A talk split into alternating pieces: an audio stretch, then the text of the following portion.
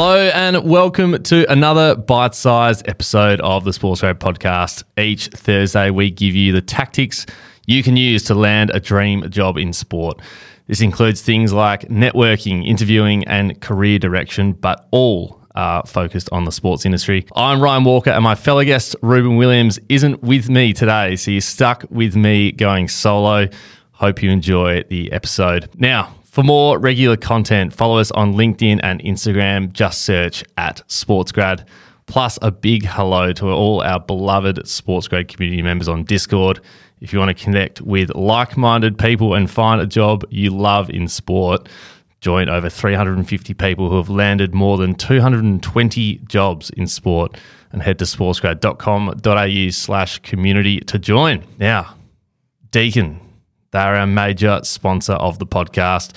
Deakin is more than just world class academics, they're a state of the art facility and a supportive community as well. And it's the campus vibe that they are famous for, and you have to experience it for yourself.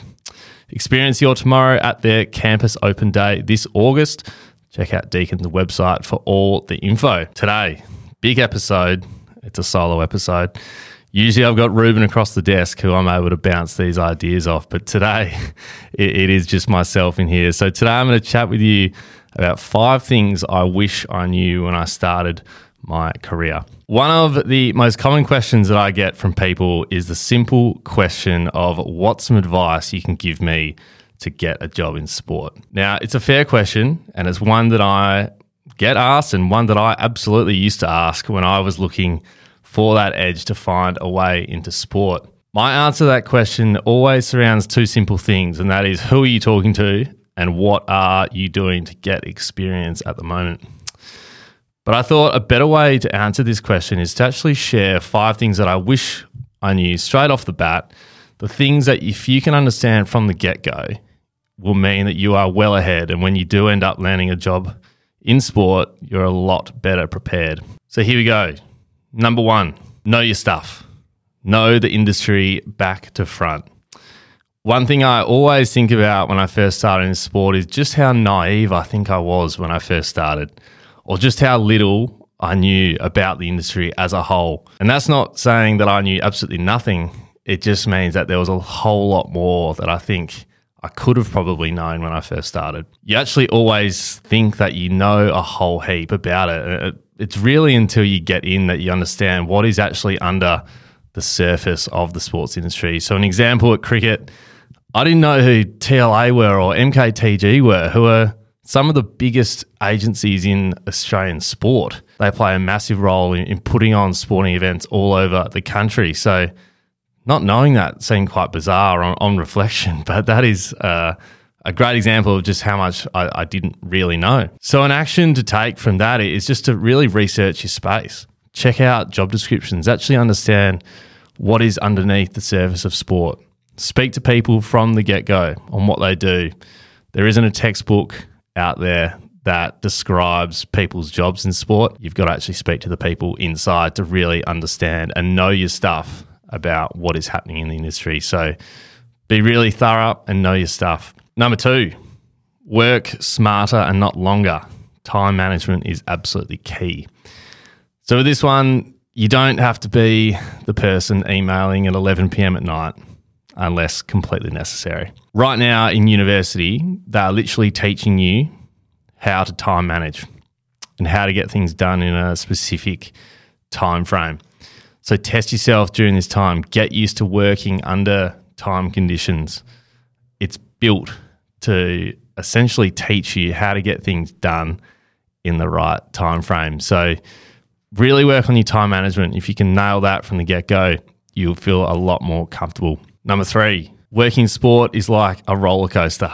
It goes up, it goes down, it goes up, and it goes down.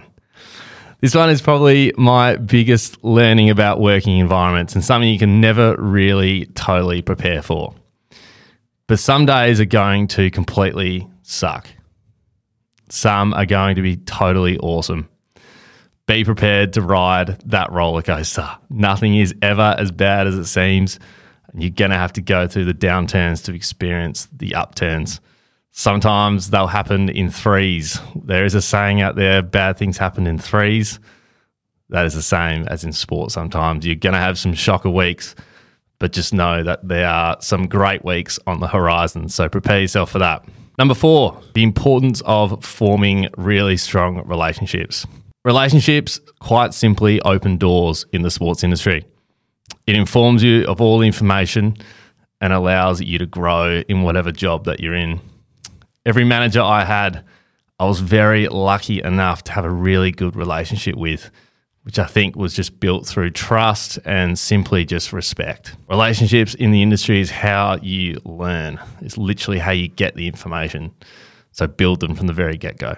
And number five, last but not least, the importance of confidence. We've spoken a lot on the podcast about imposter syndrome. Uh, we think, you know, it's a really big topic today and, and going forward. But we think, you know, the big thing to counteract that is confidence. Confidence is absolutely key. So, with that in mind, be yourself. They hired you for the person you are and not your so called infinite knowledge that you might think that you need to have. You don't have to know everything. You're allowed to make mistakes. You're allowed to learn on the run. You're allowed to learn things on the go don't worry about not knowing everything you're allowed to. But the big one in that is build build your confidence. And I know that's quite hard to say, but I think it comes back to the reasons behind why you were hired in the first place. And I've got no doubt that it's about who the person is that they've hired, not exactly all the knowledge that you have. So they're the five things that I wish I knew when I first started. Probably, I don't know how many years it is now, probably six or seven, but if you've got these things in the back of your head when you're first starting, it might help you out. So, number one was know your stuff. Number two was time management is key. Number three was working in sport is like a roller coaster. Number four, the importance of forming relationships. And number five was the importance of confidence. Awesome. Well, connect with us on LinkedIn, plus be sure to jump into the Sportsgrad community where you can chat to us and many others inside who are working in the sports industry. Head to sportsgrad.com.au slash community to join or head to the link in our show notes. Also, if you love the show, we would love for you to rate it five stars wherever you listen to your podcast or subscribe on Apple or follow on Spotify. Thanks for listening. See you next time.